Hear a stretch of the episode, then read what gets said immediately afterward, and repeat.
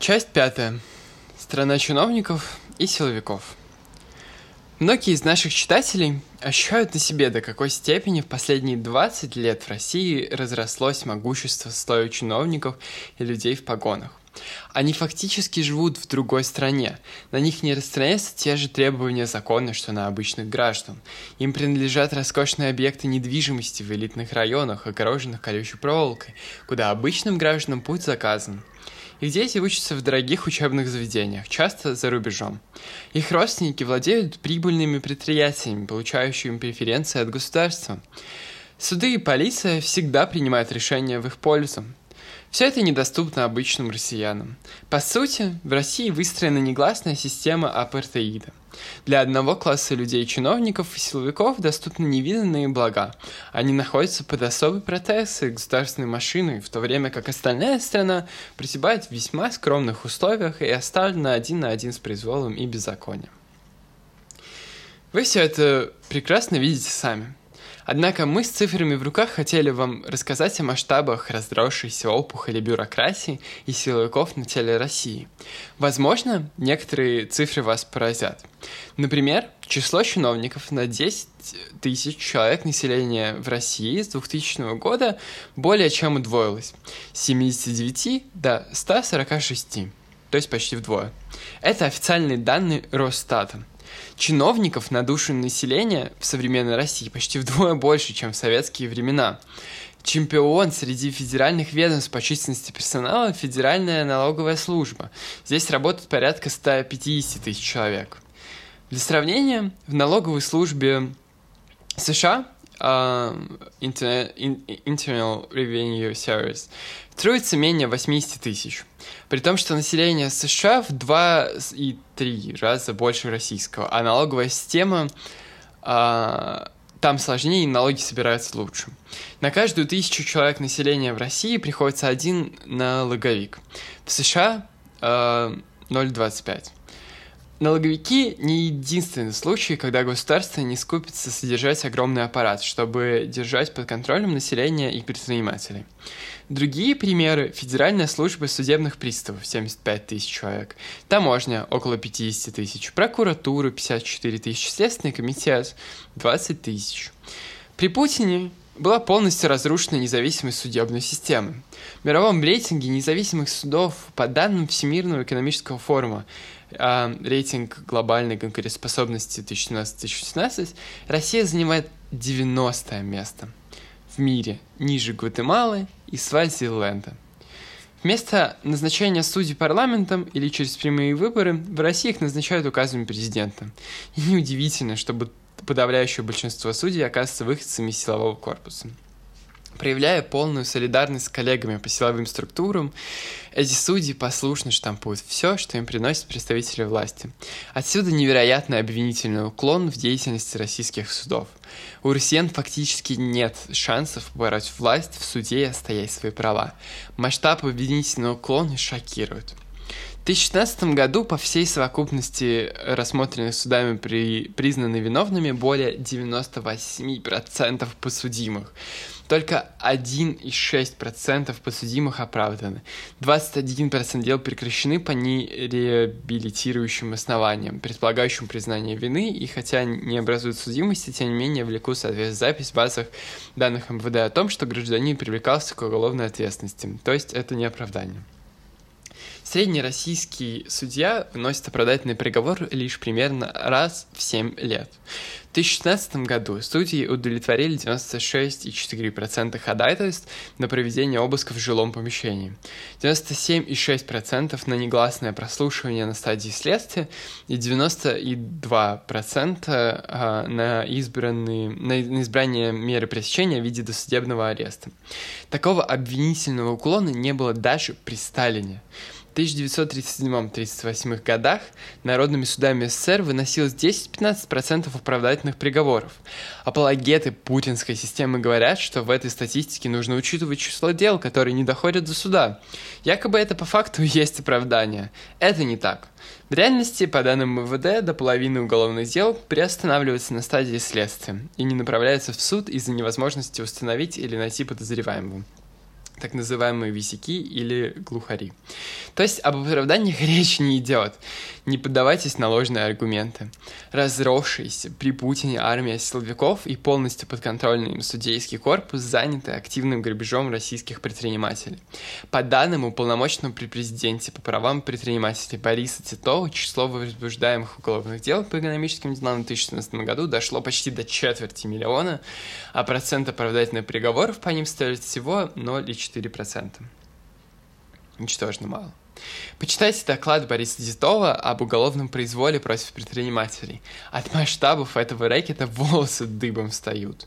Напомним, Титов не какой-то там агент Госдепа, кривещущий на родное отечество на зарубежные гранты, а официальный сотрудник администрации президента, работающий там на зарплату. Знакомые адвокаты рассказывают нам, что у них катастрофически упал спрос на услуги по распорождению коммерческих споров в судах. Предприниматели предпочитают не подавать иски в суды, а просто дать взятку следователю для возбуждения уголовного дела, чтобы покошмарить контрагента. судебного произвола прямо вытекает другая беда России – огромная армия заключенных. У нас их больше 600 тысяч, 600 тысяч. Мы лидируем среди стран Европы по числу заключенных на 100 тысяч человек населения. По данным докладам о состоянии тюрем в странах-членах Совета Европы, ежегодно составляем экспертами Лозаннского университета огромное число людей сидит либо в результате неправосудных приговоров, либо за правонарушения, не связанные с особой общественной опасностью, где вполне можно было бы обойтись штрафами, конфискацией имущества, домашним арестом, исправительными работами и другими мерами, не связанные с тюремным заключением. Для того, чтобы содержать всю эту армию заключенных, Россия содержит огромный штат ФСИН, Федеральной службы исполнения наказаний более 225 тысяч человек. На ее содержание тратятся огромные средства. В федеральном бюджете 2018 года на содержание ФСИН заложено 260 миллиардов рублей. Это 60% федеральных расходов на здравоохранение. Еще один силовой монстр – Министерство внутренних дел – о неэффективности и коррумпированности российской полиции ходят легенды. Многим россиянам, увы, пришлось столкнуться с этим лично.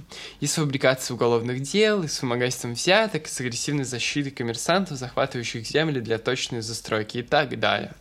Хотя опросы общественного мнения, проводимые близкими к Кремлю социологическими центрами, сейчас показывают рекордный уровень доверия к полиции, достаточно поговорить с простыми россиянами, чтобы убедиться, что это смешно. По части борьбы с преступностью в России в последние годы действительно наблюдалась положительная динамика. Число убийств снизилось с 30 и более тысяч в год 2000 до 10-12 тысяч в последние годы. Власти репортуют о рекордной раскрываемости убийств, более 90%. Однако убийств все равно очень много. Россия входит в топ-50 стран мира по численности убийств на 100 тысяч населения человек. Согласно данным Управления ООН по наркотикам и преступности, находясь на уровне стран Африки, Латинской Америки. А, мы единственная европейская страна, кроме Литвы, входящая в топ-100 по числу убийств на 100 тысяч человек населения, и в разы опережаем по этому показателю развитые страны Европы и Северной Америки. Так что гордиться особо нечем. А вот по другим видам преступлений ситуация гораздо хуже. Раскрываемость таких наиболее многочисленных видов преступлений, как угоны автомобилей, кражи и грабежи, составила в 2017 году всего лишь 24%, 39% и 66% соответственно. Много лет власти тужились на так называемой реформе э, МВД. Не очень понятно, в чем она заключалась, кроме переименования милиции в полицию. Структура МВД осталась неизменной. Районные отделения полиции плохо экипированы, недоукомплектованы и недофинансированы. Зато страна содержит огромный централизованный полицейский аппарат. В России порядка 400 полицейских генералов, централизованные штаты ГУВД укомплектованы прекрасно. Сокращение численности МВД ничего не дали. Судите сами. С 1 января 2018 года Путин своим указом установил предельную штатовую численность органов внутренних дел в 895 тысяч единиц. При этом смотрим указ президента РФ от 31 октября 2005 года, номер 1246, об установлении предельной штатной численности органов э, внутренних дел Российской Федерации. Э, далее цитата. Установить с 1 января 2006 года предельную штатную численность органов внутренних дел в количестве 820 172 единиц, то есть почти на 75 тысяч меньше, чем сегодня. Uh, вот так сокращали, сокращали численность МВД, а все равно она больше, чем в 2000-е годы. По численности сотрудников полиции на душу населения России много опережает развитые страны. У нас более 500 сотрудников милиции на 100 тысяч человек населения, в то время как в большинстве развитых стран Европы и Северной Америки 200-300. Надо ли говорить, что уровень преступности там на порядок ниже, чем в России? О какой-то особой эффективности МВД при таких показателях говорить не приходится. Для такой огромной численности преступность э, в России сверхвысокая, а раскрываемость самых распространенных видов преступлений неприемлемо низкая. Куда же без военизированных структур для подавления недовольства россиян? В разгар экономического кризиса, когда гвозди недовольства отсутствием социально-экономических перспектив начали появляться уже по всей стране, Путин принял решение о создании Национальной гвардии на базе внутренних войск МВД, подразделения ОМОНа и других структур прямого силового подавления.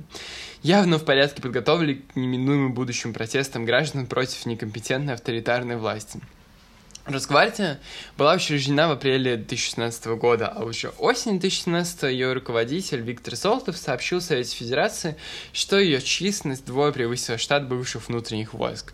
То 70 тысяч человек, то есть в Росгвардии уже не менее 340 тысяч. Есть план нарастить численность Росгвардии к 2021 году еще на треть. То есть численность Росгвардии превысит 400 тысяч человек. Фактически целая армия предназначена для борьбы не с внешним врагом, а с собственным населением. Денег на Росгвардию власти тоже не жалеют. В федеральном бюджете на ее содержание заложено 224 миллиарда. Более половины федеральных расходов на медицину. Предполагается дальнейшее наращивание расходов при этом. А, в целом, расходы на чиновников и силовиков составляют до 40% в структуре федерального бюджета и более 20% в консолидированном бюджете страны включающим э, бюджет регионов и государственных внебюджетных фондов, пенсионного, Минстраха и так далее. Для сравнения, расходы на медицину и образование вместе взятые составляют всего менее 7% в структуре федерального бюджета и 19% в бюджете консолидированном по итоге 2017 года. Как это выглядит на примере федерального бюджета 2017 года, показано на графике ниже э, или по ссылке в описании. Приоритеты Путина понятны крупнейшая статья расходов на силовые структуры – армия. Сейчас военные расходы России составляют около 3 триллионов рублей в год. На пике войны с Украиной они достигали 4 триллионов. Нет сомнений, что стране нужна армия, способная защитить нас от внешних угроз.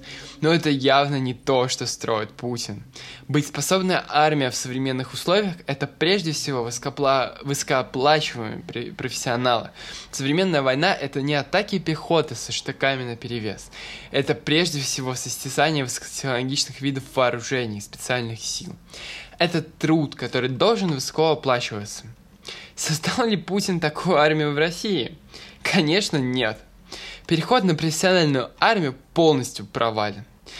Те, кого номинально именуют контрактниками, в подавляющем большинстве вчерашние призывники, которые заставили подписать контракты ради исполнения плана по переходу армии на контракт.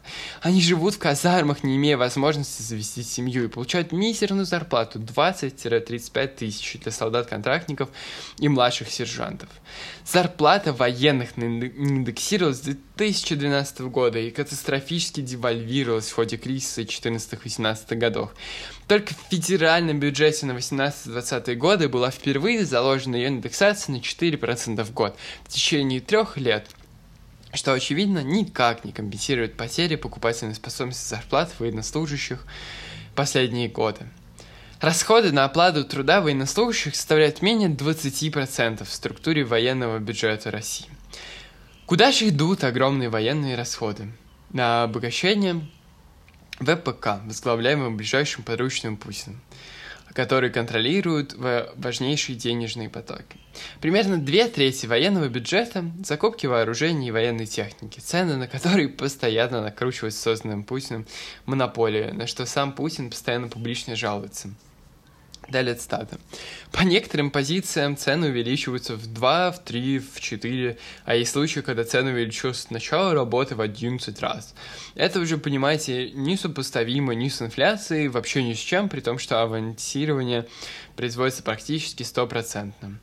А Владимир Владимирович Путин из послания Федерального собрания в 2014 году. Почему а, военно-промышленный комплекс так дико накручивает ценники на оборонную продукцию?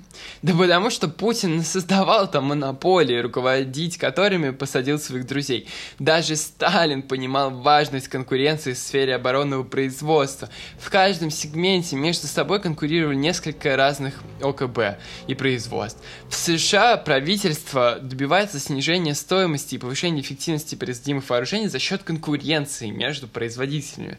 Например, между Boeing и Lockheed Martin. Однако при Путине оборонная промышленность была жестко централизована в рамках отраслевых вертикалей, то есть монополий, постоянно накручивающих цены. Крупнейшую монополию Ростех возглавил соратник Путина по службе эм, в резидентуре КГБ СССР в Германской Демократической Республики 80-е, Сергей Чемезов, до 2000-х ни дня не работавший в оборонной промышленности. Сейчас обсуждается вопрос дальнейшей монополизации оборонной промышленности с включением в Ростеха Объединенной авиастроительной корпорации и Объединенной судостроительной корпорации. Очевидно, что дальнейшая монополизация приведет к еще большему перетоку оборонных бюджетов в карманы приближенных Путина вместо эффективного перевооружения армии.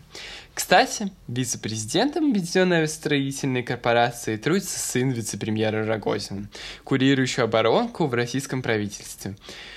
В настоящее время правительство обсуждает создание специального опорного банка для ВПК, который должен возглавить Петр Фродков, сын экс-премьера и экс-главы службы внешней разведки Михаила Фродкова.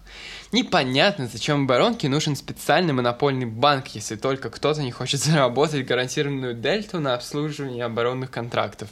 А пока детки высокопоставленных путинских чиновников рулят колоссальными денежными потоками оборонки, солдаты и офицеры продолжают получать нищенские зарплаты. Когда путинские пропагандисты говорят вам, что огромные военные бюджеты – это ради обороноспособности страны, не верьте. Полагаю, вы уже поняли, куда они идут на самом деле. В карманы э, приближенных к, к Путину людей. Зато за путинские военные авантюры за рубежом России приходится платить немалую цену. Помимо прямых расходов на военные операции за рубежом, реальную цифру оценить не просто с закрытостью этих данных. А. Однако эти сотни, это сотни миллиардов рублей. Последние годы резко выросли, например, расходы на компенсации членам семей погибших военнослужащих и инвалидам вследствие военной травмы. Если до 2016 года в федеральном бюджете на цели закладывается примерно 7 миллиардов рублей в год, то последние годы 20-21 миллиард. А в 2020 году, согласно утвержденному трехлетнему бюджету на 18-20 годов, эта цифра должна вырасти до 23 миллиардов рублей. Но вы обо всех этих потерях не узнаете, потому что их тщательно скрывают путинские СМИ. Это, по сути дела, еще одна категория чиновников – в России практически не осталось независимых СМИ, а ключевые медиа прямо или косвенно контролируются государством и получают огромные деньги из бюджета для того, чтобы прикрывать провалы политики Путина и обнищание населения болтовней о якобы геополитическом величии и прочей такого рода ерундой. Расходы бюджета на СМИ достигли рекордных значений и не только не страдают из-за кризиса, а даже растут. 2017 году консолидированный бюджет потратил на их поддержку беспрецедентные 127 миллиардов рублей. Вместо этого можно было, например, выплатить каждому российскому пенсионеру по, 3, по 3 тысячи рублей э, в 2017 году. 70% из этой суммы телевидение и радиовещание, э, царица пропаганда. Лощеные телеведущие, ежедневно лгущие вам с телеэкранов о якобы величии страны и замалчивающие тяжелейшие проблемы России из разворовывания страны путинской мафии. Получают от государства невероятные зарплаты. Как это выглядит в цифрах, показано на графике ниже, что называется «никакой кризис, ни почем». Хорошо оплачиваемые чиновники от госпропаганды это залог путинского спокойствия и возможности продолжать безнаказанно грабить страну. Часть шестая. Соцсфера в роли Золушки. Сколько мы слышали демагогии от Путина за годы его правления по поводу развития человеческого капитала. Было огромное число всяких пропагандистских проектов на эту тему. Начиная с осени 2005 года, когда Путин в Госдуме объявил программу приоритетных национальных проектов, среди которых ключевыми были нас проекты образования и здоровья. Эти приоритетные нас проекты курировал тогда верный путинский слуга Дмитрий Медведев, который в 2008 году на этом багаже на 4 года въехал в Кремль, формально исполняя обязанности президента страны, хотя мы прекрасно понимаем, что Путин рычаги высшей власти никогда не отпускал. В 2012 году с возвращением Путина в Кремль пошла новая серия – Путин подписал так называемые майские указы, согласно которым с 2012 года зарплата учителей должна равняться средней по региону и не опускаться ниже этой планки, а зарплата врачей, вузовских преподавателей и научных сотрудников с 2018 года превысить среднюю по региону вдвое. Майские указы оказались грандиозной профанацией. Ради исполнения вот этого среднего показателя по больнице, власти и администрации медицинских образовательных учреждений срезали сотрудникам большинство профессиональных надбавок к зарплате, а, заставляют их невероятно перерабатывать, принимая на себя запредельную трудовую нагрузку, оформляют врачей и педагогов на часть ставки. Таким образом, искусственно завышая размер полной ставки – даже все эти трюки не помогают. На определенном графике, составленном по данным Росстата, видно, что средняя зарплата в медицине и образовании всегда отставала от средней зарплаты в обрабатывающей промышленности. А с 2014 года отставание резко усилилось, потому что ее практически не индексировали. По итогам 2017 года зарплаты в здравоохранении отставали на 18% от средней зарплаты в воспроизводственном в производственном секторе, а в образовании на 23%. А уж о том, как обесценить зарплаты в медицине и образовании с учетом девальвации рубля и резкого скачка цен в последние годы и говорить не приходится. И это только средние зарплаты, которые включают непропорционально высокие зарплаты администрации, прежде всего директоров образовательных и медицинских. Как правило, сотни тысяч рублей в месяц. Сами по себе врачи и педагоги получают существенно меньше. Фактически, сферы образования и медицины выступают в России генератором нищеты и бедности. Сейчас правительство занято небольшим повышением минимального размера оплаты труда. МРОД. Ее доводят до прожиточного минимума. Как власти его понимают, официально считается, что прожиточный минимум в России составляет 11 тысяч рублей. Хотя всем понятно, что это нищенский доход, а реальный прожиточный минимум существенно выше. Так вот, две трети оцениваемых властям дополнительных расходов на повышение оплаты труда приходится на бюджетный сектор, то есть на тех самых учителей и врачей. То есть в основном те, кто получает зарплату ниже МРОД, это и есть врачи и педагоги. Особую индексацию зарплат в образовании и здравоохранении в ближайшие годы власть не планирует. Например, на 2018 год заложена индексация всего на 4%. Это значит, что продолжится бюрократическая игра в наперстки, со срезанием надбавок, ставок и так далее. Для того, чтобы по телевизору смогли отчитаться об успешном выполнении майских указов. С такими низкими зарплатами в медицине и образовании, конечно, не может быть и речи об их качестве. Это подтверждается официальной статистикой. По данным Росстата, в 2016 году заболеваемость большинства основных классов болезней была такой же или даже выше, чем в 2000 По сути, никакого прогресса. При этом последние годы поставили абсолютный рекорд во всей истории страны, включая даже советское время, по смертности от онкологии. Она достигла 300 тысяч в год. Количество больниц при Путине последовательно сокращалось. Если в 2000 году в России насчитывалось 10,7 тысяч больничных организаций, то сегодня их всего 5,4 тысяч. Сокращение более чем вдвое.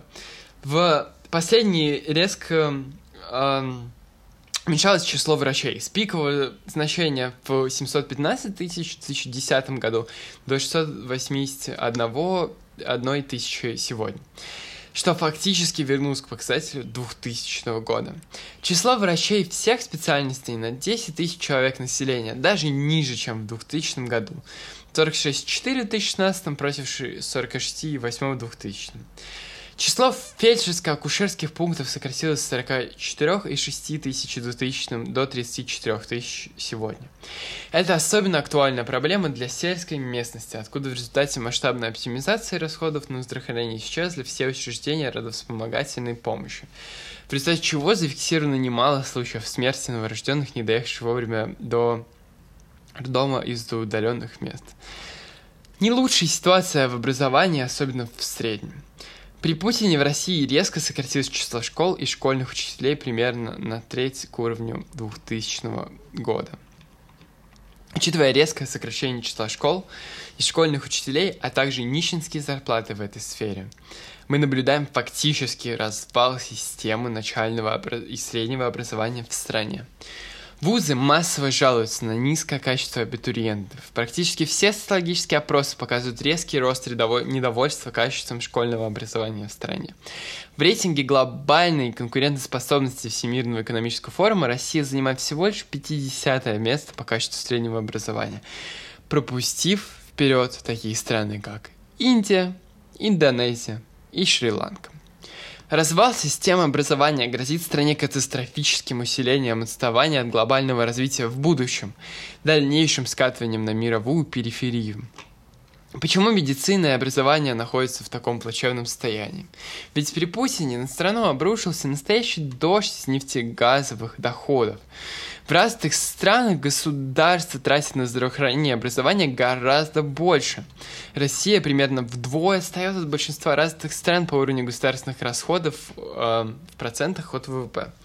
По данным Всемирной организации здравоохранения, россияне примерно наполовину покрывают расходы на здравоохранение из собственного кармана, то есть миф о бесплатной медицине является не более чем мифом. В то же время, в странах Западной Европы, Канаде и Японии государство финансирует 75-90% расходов на медицину. Средние расходы на здравоохранение в расчете на одного россиянина составляют примерно 70, э, 700 э, долларов в год. В то время как в Западной Европе 5-7 тысяч долларов в год а, то есть 10 раз больше. А в Норвегии или Швейцарии почти 10 тысяч долларов в год. Неудивительно, что мы резко отстаем от этих стран по продолжительности жизни и производительности труда. Бесплатное школьное образование тоже миф. Проблему постоянных поборов с родителей в школах продолжают будоражить родителей по всей стране. Как это так, что в богатой углеродами России не хватает денег на образование и медицину? Да просто у Путина другие приоритеты.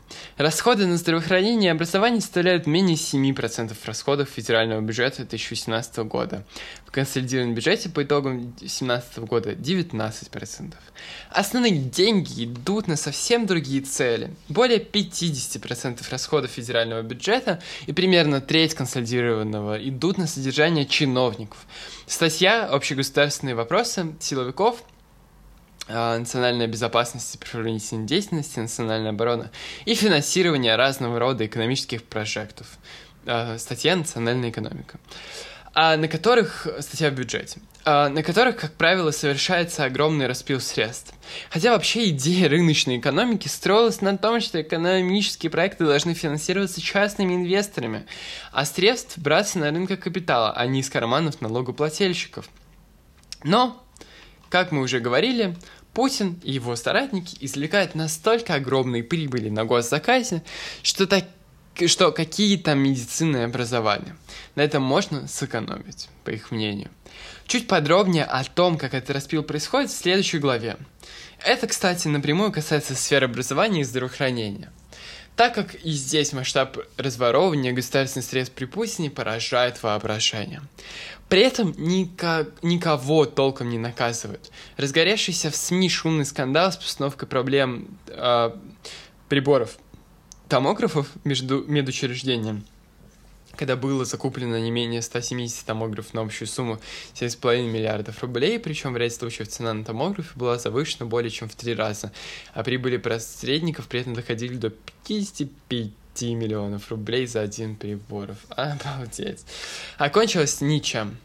Зам главы главного медицинского управления администрации президента Арутюнов и начальник отдела фармацевтической деятельности этого же управления Сколково получил условные, получили условные сроки. А, ворон ворону глаз не выколет. Кстати, наш старый знакомый, бывший спарринг-партнер Путина по дзюдо Аркадий Ротенберг, засветился и на освоении бюджетов соцсферы.